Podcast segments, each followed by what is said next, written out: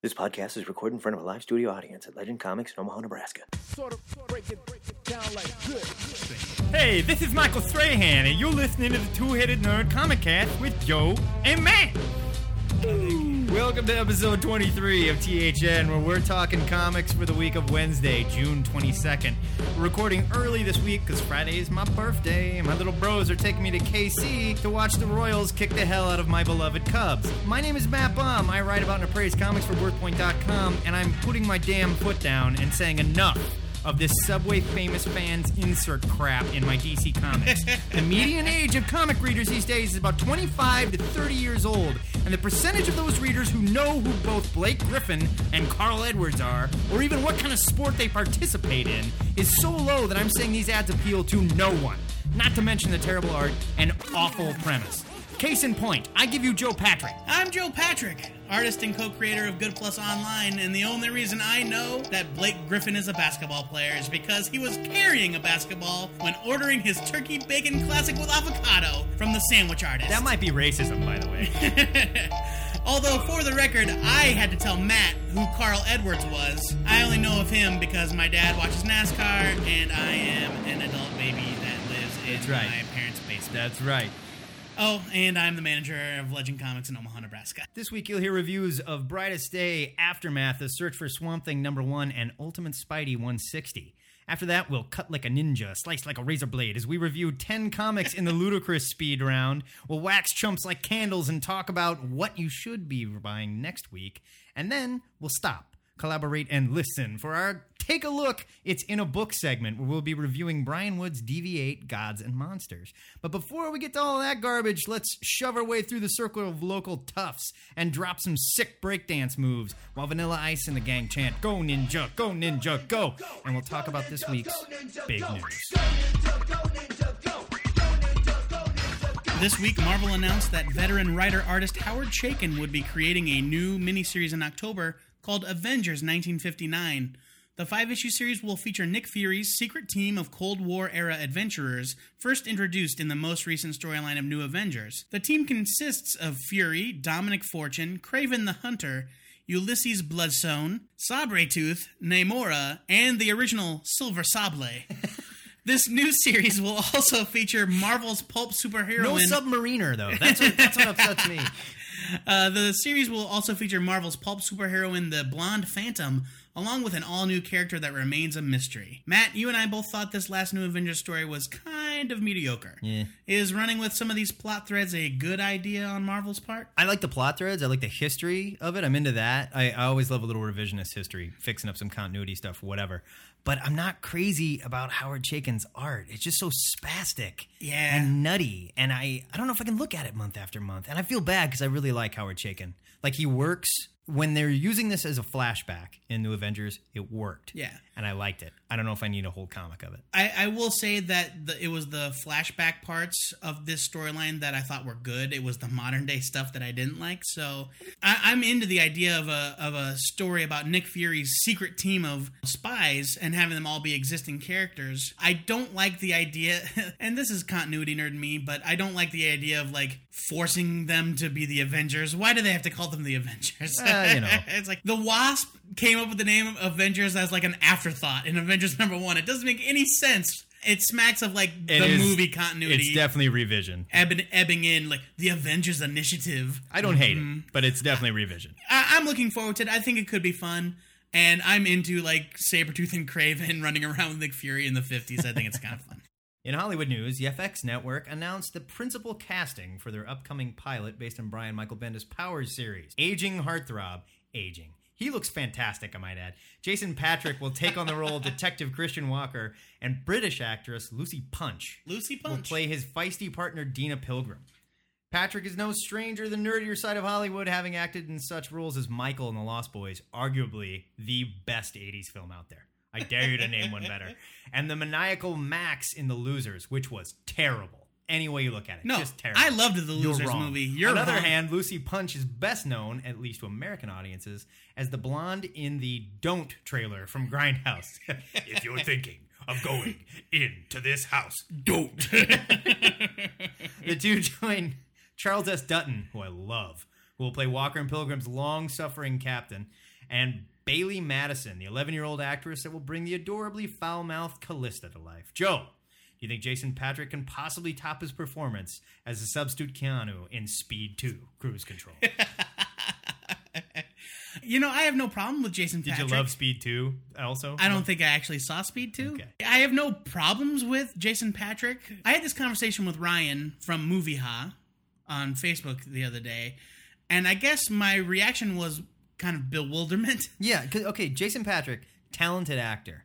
Really talented actor. Like, I really enjoy him. He was in a movie called Narc that I love. Sure. Is he big enough? Well, I don't. That's the thing, because Detective Walker is drawn like seven feet oh, tall. like big, big. Yeah, he's like Shaq tall. Well, in the former comics. superhero Yeah. Walker. You know, I. It's not that I d- dislike Jason Patric. I just feel like there must have been a more obvious choice, and we just didn't ever see it. We'll get to that later. I our- guess we will. In our question of Um, the week. I will say that when I was writing the script, I Googled Bailee Madison, which sounds filthy, I promise. I just went to Google and Oh, looked up her name. me Bailee Madison. Uh, and a picture came up of her in like pigtail braids, and she looks exactly like Calista from Powers Number One. It was uncanny. Finally, Image Comics announced that they would be implementing a content rating system similar to the one recently instituted by DC Comics. Beginning with their July titles, all Image books will use the following rating system E for everyone, which is, of course, all ages. T for teen, 12 and up, may contain mild violence. Ooh, and mild profanity, like hacks and dangs. T plus is for 16 and up, may contain moderate violence, moderate profanity, suggestive themes, and then mature. 18 and up may contain nudity, profanity, excessive violence, and other content The not suitable stuff. for minors. Full frontal male nudity. The announcement quotes image publisher Eric Stephenson. Retailers have been asking us to more clearly define which audiences our various comics are aimed at for some time, and we're pleased to finally comply with those requests. It's been nearly a decade since the comics industry began the process of abandoning the comics code, but during that time there hasn't been one consistent rating system. I agree. Totally. Uh, the system DC employs is by far the clearest, so it makes sense to go with that. Matt, will Image's new policy help your mommy pick out which comics are appropriate? Here's why it's a good thing. Because if the comics industry doesn't do this for themselves, someone else is going to do it for them. It's like the video game industry. It's- exactly. Uh, they had to create a self-regulatory body so that they the got ahead of it and they started putting ages on it and i don't have any problem with this Neither do I. this is fine i think it's like i said it's a good thing because i don't want someone else coming in and deciding what is too much violence what is what is too much full frontal male Sure. nudity Well, like Matt, Matt and I remember a time when our previous employer nearly got in trouble for selling Gen 13 to Right. a child. but I mean, back in the day, I wasn't allowed to buy Spawn Yeah. when I was 16. Okay, Uh, Spawn. This is not an adult book. No, and Gen 13 at the time was certainly like intended to be titillating, but it Yeah. didn't have nudity No, I or mean- even cursing. or even bikinis. Right. Uh, but I mean, the, the I think the interesting thing I is think that there was a lot of bikinis. yeah, that Image had never felt the need to rate themselves before, and now they do. But I think that it's I the, think it's- the culture is such that it's a smart move on. I think if they part. can prove that they can do this themselves and retailers can comply with it, we don't have to worry about another comics code or a parental group marching in front of our comic shops, Right. Telling us what kids should or shouldn't be reading. right, just because Rainmaker kissed a girl. Exactly. nice reference. by Thank the you. way. So yeah, I can say, hey, mom, you might not want to buy this issue of Invincible. Rainmaker. I haven't thought about Rainmaker, and I don't know how long. you might not want to buy this issue of Invincible because it's got buckets of blood in it. That's this week's big news. If you want to discuss these stories or anything else that you think we missed, hit us up on Facebook, where their site's search engine is inadvertently helping us grow our listener base by autofilling Two Headed Nerd and redirecting people desperately seeking like minded two and a half men. Thanks, Mark Zuckerberg. It's time for us to take a look at some comics that came out this Wednesday. Matt, what do you have for us? This week, I read Brightest Day Aftermath The Search for Swamp Thing number one. This picks up after the exciting events of Brightest Day, where we saw the star shaped forest in Star City turn into a giant Voltron Swamp Thing and fight the evil Voltron Black Swamp Thing With the power of heart, with the power of heart imbued in it by Alec Holland. Captain Planet. Wow, all these metaphors. Listen Swamp Thing is back, but he disappeared. And guess who's looking for him? John Constantine. Vertigo's John Constantine has been thrust into DC continuity just in time for DC continuity to end and be reborn in a couple months. This is the story of John searching the world for the Swamp Thing, and in this issue, he decides he needs to enlist the help of the world's greatest detective, Batman. Not much happens here. Not much at all. This feels like, again, DC treading water until they restart their universe. Yeah. And I have to wonder, and I'm uh, maybe this isn't fair of me to put a qualification like this on the book, but is any of this going to stand in Scott Snyder's new Swamp Thing number one when the DC universe does get relaunched or rebooted or reborn or restarted or whatever you want to call it? I I think that Swamp Thing will be one of the titles that does carry over what happened. Okay, so Brightest Day stands, so maybe it does. And if that's, I mean, it has to. I guess it does. Yeah, I You mean, can't work that hard to set up the return of a character and then ignore it. Here's what confuses me, and I'm just going to go ahead and throw out a spoiler here, and because honestly, you're not missing there's, a whole lot. there's no way to talk about it without doing it. There really isn't, because the main thing that bothered me is the very last page where John Constantine reveals when Alec Holland came back, which in the pages of Brightest Days we saw it. Alec Holland came back, Became Swamp Thing. joined with the Green, and became Swamp Thing again, Yes. and fought off the Black. Right? Right. In this, John Constantine is insinuating that Alec Holland may have come back with his own A separate enti- entity. as a separate entity with his own consciousness and his own being, and that would be terrible. right. Which- and they don't explain it. Which leads me to ask why. They don't earn the cliffhanger. No, why would that be so bad? I Right. don't get it. And all you got to do is reverse it and say maybe they came back separately and the swamp thing is out of control. Yeah, because he's untethered. And like you- the Spectre. If the Spectre doesn't have a Right. human host, look out. But the thing of it is, we saw the Swamp Thing untethered in Yeah. the last issue of Brightest Day, and they had to bring Alec Holland back so he could join with it. Right. So what are they doing here? I don't know. Are they undoing what they did in Brightest Day? It was unclear and unearned. and I and they only have two issues to clear this up. right. And like I said, not much happened here. Now, on a really weird note, and Joe Patrick pointed this out to me. The preview that was put in the back of all of like last month's DC comics was different than the first 3 pages we saw here. Most notably in the fact that there was a fat guy with a goatee that helps John Constantine when he's being grabbed by plants and stuff. And John says to him, in the regular issue, it's not a fat guy, no goatee. It's a dude with a hat. It's obviously Chas, the cab driver. And he even says the words, Chas, run, get out of here. Right. And before that, he's reading a newspaper, and Chas is like, ladies and gentlemen, the only jerk that still buys newspapers. John Constantine. And then John's like, up yours, Chas. And it's obviously a different character. How did this change in the last couple weeks? Yeah. What the hell happened? Yeah, I don't here? know. In the preview, it's very obviously not Chas, and they actually changed not only the art but the script. Yeah. I don't understand. Like, and the only thing I could come up with is the idea that beyond all reason, the Vertigo editors are still struggling with the fact that DC is using Swamp Thing and Hellblazer. Yeah, when obviously Hellblazer is kind of like the big name here. Why are we so concerned about Chas? I, I don't know. and this is speculation. We're probably yeah, way off. Like the best I got is they were worried about brand confusion. It's weird over the stupid. Chas It's what it is. character. At the end of the day, I'm giving this a leave it. I don't think it's as terrible as some sites are saying it is, but there's really nothing here.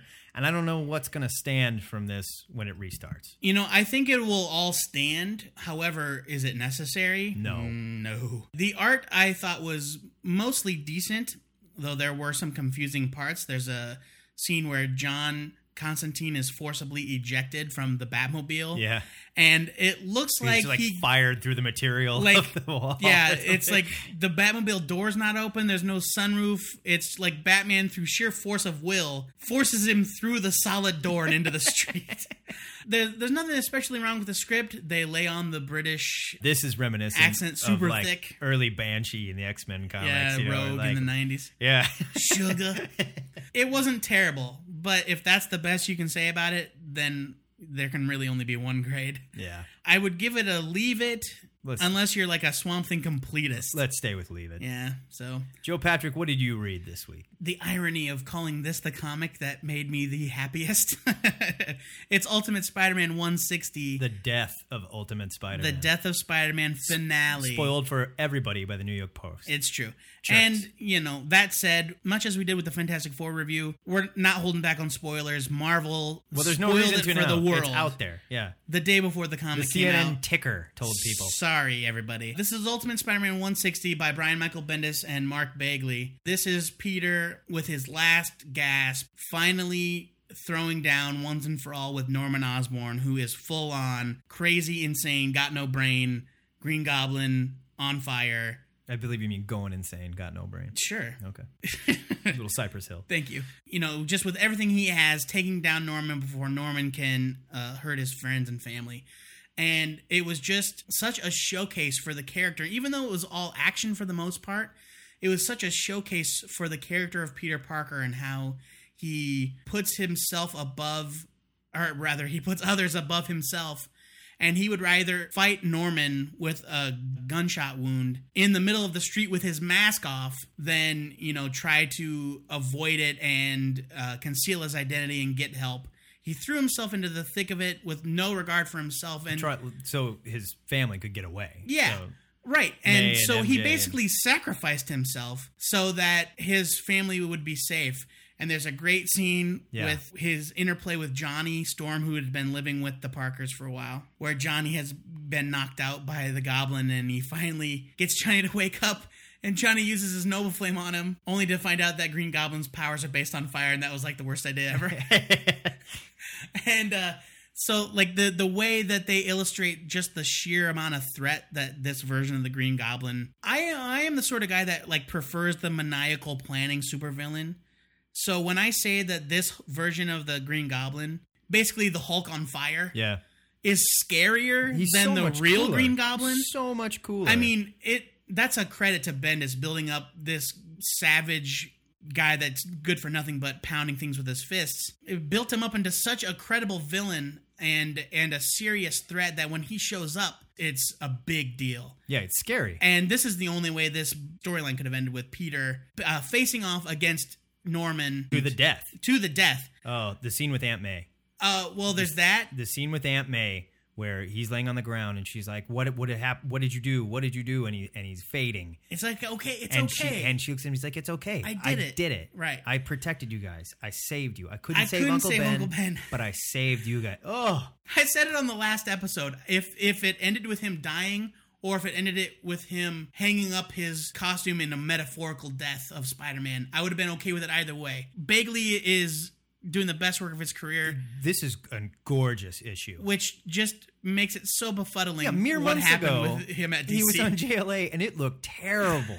Just terrible. Anyway, in, in case you you can't uh, guess, this is a strong buy it, and I am so excited for the new series with uh, the new Spider-Man. I don't know what it's going to be. Bagley's going to be gone, but Sara Pichelli will be back, and I know it's going to be phenomenal. This is a definite buy it. Yeah, strong buy it from me as well. I, I'm still catching up on this series, and I hadn't read the story up till now. I just picked up this issue to read it because you were reviewing it, and I loved it. And now I am going. I'm absolutely going to go back and read all the other stuff. You've got a Huge buy it. people here. that jumped off this Ultimate is one Spider-Man. of Brian Michael Bendis's best comics he's ever written. Yeah, get back to it. So a double leave it for the search for Swamp Thing, and a double buy it for Ultimate Spidey 160. All right, nerds, time to jump on our twin Suzuki GSX R750Ms and launch over fences in front of hot chicks riding horses. See our Facebook page for a video reference. What was that? Horses. It's time for the ludicrous speed round. Ludicrous speed! Go! Incredible Hulk 631. You know, I have never read a more inconsistent book. Every every other issue, it's great, it's terrible, it's great, it's terrible. This issue is awesome. Paul Pelletier, or however you say his name, LTA. He's French. is so good on the art. Buy it. Well, he's not French, but his ancestors are. Action Comics 902. He was awful. Hey, I can't believe how inconsistent this book is because this Doomsday crap is so stupid. I stupid. feel like Paul Cornell was not in charge of this. I don't. storyline, This is editorial mandate. I leave it. obviously. Fables 106. My current favorite book, no doubt, hands down. Uh, this is the end of the Super Team story. The North Wind versus Mr. Dark. Buy it. Iron Man 2.0, number six. Uh, Fear itself tie-in here it feels a little more like an Iron Fist book than an Iron Man Why 2.0 did they book. interrupt the War Machine story for this? I don't know because like It's War Machine puzzling. is taking a back seat. Go ahead and give me an Iron Fist miniseries and let Nick Spencer write it. That said, I give it a skim it. It's, It's- not a bad issue, although Olivetti's art is awful. I'm done with it. And it's not his art, it's the background crap that he does. Skim it. Rock Eater Adventures, number two. Uh, That's the Rocketeer, folks. I can't believe I'm saying this, but this issue was better than the first. Uh, you've got Mark Waid and Darwyn Cooke and Chris Weston and Gene Ha. It's just so great. Pulpy fun. Buy it. All nighter.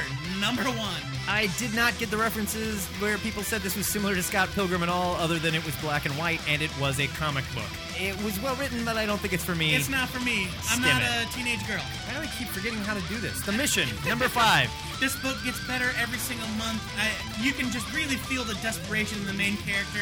This is a really compelling story. You guys need to track this down. Buy it. New Mutants, number 26. Uh, the New Mutants are cleaning up the X Men's unfinished Love business, and this month it's the Sugar Man. Sugar It's Man! the Sugar Man from the Age of Apocalypse. I it just I me. how the Sugar Man did not know who they were. I love it. I love it. I love it. I love it. Buy it. Flashpoint. Kid Flash lost. Number one. Uh, a Flashpoint tie-in that I actually thought was pretty good. Uh, the art was puzzling. It reminded me of a young Howard Porter, but not quite as strong. Anyway, it's Bart Allen in the Matrix. Kind of fun. Skim it. Silver Surfer, number five. The end of the Silver Surfer miniseries by Greg Pak. It was so good. It was so cosmic and ridiculous and huge in scope. In the middle of the series, but Tolibao's art went real crazy and made me dizzy while I looked at it. I loved it. Buy it. This was a lot of fun. Clampock. That is your ludicrous speed round. For those of you wondering what the hell Clampock is, that is the noise that Spider-Man makes when he hits someone with a mailbox. Ah. Clampock. All right, time for Joe and I to play the Psychic Nerds Network and talk about some comics coming out next week. Joe, what should nerds Can be we buying be next Miss Wednesday? Cleo instead? Sure, whatever you want, baby. no, I like the Dionne Warwick better. She's sexier right. Uh, in a you- weird flat top kind of way. it. Stop it. Keep your eyes peeled for Witch Doctor number one from Image Comics and Robert Kirkman's Skybound imprint. This book is by Brandon Seifert and Lukas Ketner, and it is described as uh, House meets Fringe. Tell them what Warren Ellis said about it. He called it mental. Which is uh, like if they talked to Mark Waid and he went, "Oh man, this is crazy." right. Uh, and it's just it, it looks like good fun. It's like a doctor that does house calls for supernatural problems like demon possession and uh, vampire bites and stuff. And it's got gorgeous like Bernie Wrightson esque art. Uh, you guys should definitely check this out. Matt, what about you? I am super excited for FF number five for one reason. It is obviously the return of Black Bolt. You mean is- Blackagar Boltagon? I hate that name, but I love Black Bolt. Jonathan Hickman has been killing it on FF, which is now the Future Foundation, not Fantastic Four. This book is so, so good. And now we're getting into the War of the Universal Inhumans. This is going to be a lot of fun. If you're not reading FF, you should be. Now it's time once again for Joe and I to prove that we can read books longer than 22 pages with pictures. as long as they're broken up into 22 page chapters. The last week of every month, we review a complete trade paperback, and this month we'll be reviewing Brian Wood's DV8 Gods and Monsters, a little segment we like to call Take a Look, It's in a Book. This book, DV8 Gods and Monsters, is by Brian Wood with art by Rebecca Isaacs. Gorgeous. Yeah, art. she's fantastic. Uh, so yeah, this was like the last hurrah of Wildstorm, and it's basically these characters dropped on an alien world with no explanation. They don't know why they're there. yeah, we wake up with uh, Gem, who's codenamed Copycat, and she's sort of narrating this whole story, and she's speaking to this disembodied voice, and they show us very early on that she's on the authorities. She's on the carrier. Yeah, the carrier. in a in a in a cell, not a cell, but like an interview room, and someone's talking to her like behind one way glass. but she she's telling the story of what happened to them when they were dropped onto this planet, and this planet is sort of this chrome, the Stone Age. I yeah, this Stone. Age Stone Age Earth, we'll call Yeah. it. And there's these different tribes of people, and there's these, these tribe of Amazon women, this tribe of like nomadic warriors, this like almost type, yeah, this tribe of like samurai type race, and they coincide very neatly with the characters' own characteristics, the things that make them who they are. Yeah, like yeah. Threshold is, taken in by this warrior caste because he is this like little Hitler. Basically, he's perfect He's soldier. a killing machine. Yeah, and uh, Bliss, who has these powers where when, she touches you, she can either make you feel like this perfect orgasmic bliss, or she can inflict horrible pain. Is taken in by these Amazon warrior type people, and she turns them into this like sex and death cult that follow her. Like they just sort of wander off because these characters hate each other, and they've established in the regular series. I was a fan because I was a Wildstorm dork. But they hate each other. This is basically like the real world with superpowers. If instead of being placed into like a really expensive condo where they can get drunk, take off their clothes, and beat on each other, they're put on a planet with earlier examples of, of man, basically, Right. who look to them as these gods because they have these superpowers.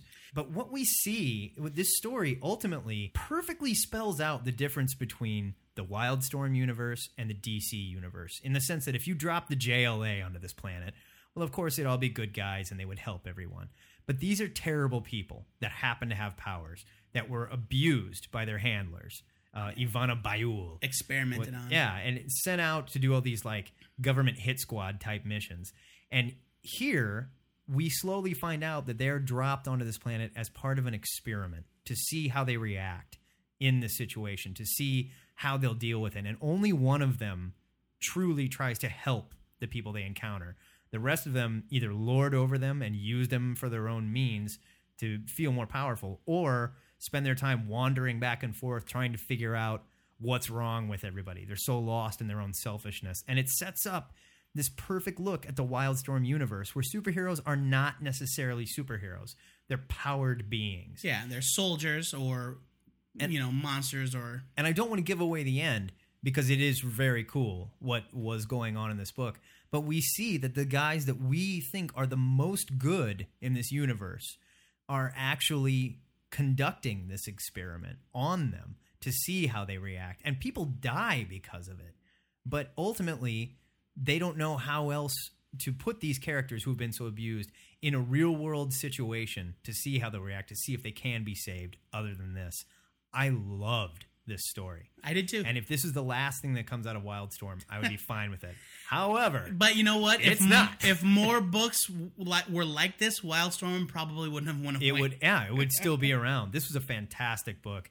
Uh, for me, I, I loved it again, and if I were to have one complaint, it would be that I personally felt that the Wildstorm elements could have completely been removed and the story would not have changed. It could have been a story about any superpowered young people. The the Wildstorm Yeah, but stuff if you dropped Young tacked on. Justice in here, what would happen? No, I'm saying I don't mean ex- it would have felt that way for any like existing character. I'm saying this could have been a story with characters Brian Wood created Sure. And it would have been exactly the same. My guess is Except for the end where they tie it into uh, you know, the stuff on the carrier. I don't know this for sure, but my guess is Brian Wood wrote this a while ago, and they thought this story was so good that they wanted to get it out before Wildstorm was gone, so they just fired it out there. it, you know it's it's really really fun and well fun's the wrong word but it's an amazing story and this is a book that any any comic fan should uh, seek out wildstorm fan or not again i didn't know anything about dv8 and i held on just fine this is a strong book with excellent writing and beautiful art Yeah. this gets a strong strong buy it Yeah, Rebecca Isaacs. Wow. I, I'm Yeah. really looking forward to more from her because this was Yep. gorgeous. Strong buy it from me as well. Next month, we'll be reviewing Darwyn Cooke's adaptation of Parker the Hunter. If you want to read along, your local comic shop should have a copy, but there's a big, sexy edition hardcover called the Martini Edition that collects the first two Parker books, and it comes out on Joe Patrick's birthday. Sort of break it, break it down like this. That is it for the two headed nerd this week. If you can't get enough of my white rapper references, and I didn't even go into my snow and third base material, informal you can subscribe to THN on iTunes where your star ratings and reviews make Joe and I's furious dance moves look so much better in our shimmering parachute pants. On a serious note, if you're digging on the cut of these nerds' jib, we need you to click our donate button at twoheadednerd.com. Even if it's only a dollar. Anything you can give will be appreciated and goes right back into making this show better. That said, donations over $2,000 come with the best damn high five you've ever received or your money back. I don't know if we can hold up that end of the bargain. Well, you bet I can. As always, you can find all things two-headed and nerdy at twoheadednerd.com, where you can find our Twitter handles and links to our buddies' nerdy projects, like surprise, the Comics Podcast Directory. Come on, you jerks. Who still does not have a link to our show, regardless of the fact that I've had theirs up on our site for months. And until such time as they do, we will continue to remind them of this oversight. If that's not enough, you can head over to our Facebook page where you can become a fan of THN and answer the question of the week. This week's query you play the part of the big time Hollywood casting agent and tell us who you think should play Detectives Walker and Pilgrim on the upcoming FX Powers Show. I see a scary drunk Patrick Warburton. Love it. Before we go, our weekly shout out goes to our buddy Ryan Forrest because we're recording on his birthday. Happy birthday, Ryan, and word to you. Until next time, true believers, this is the two headed nerd signing. Word.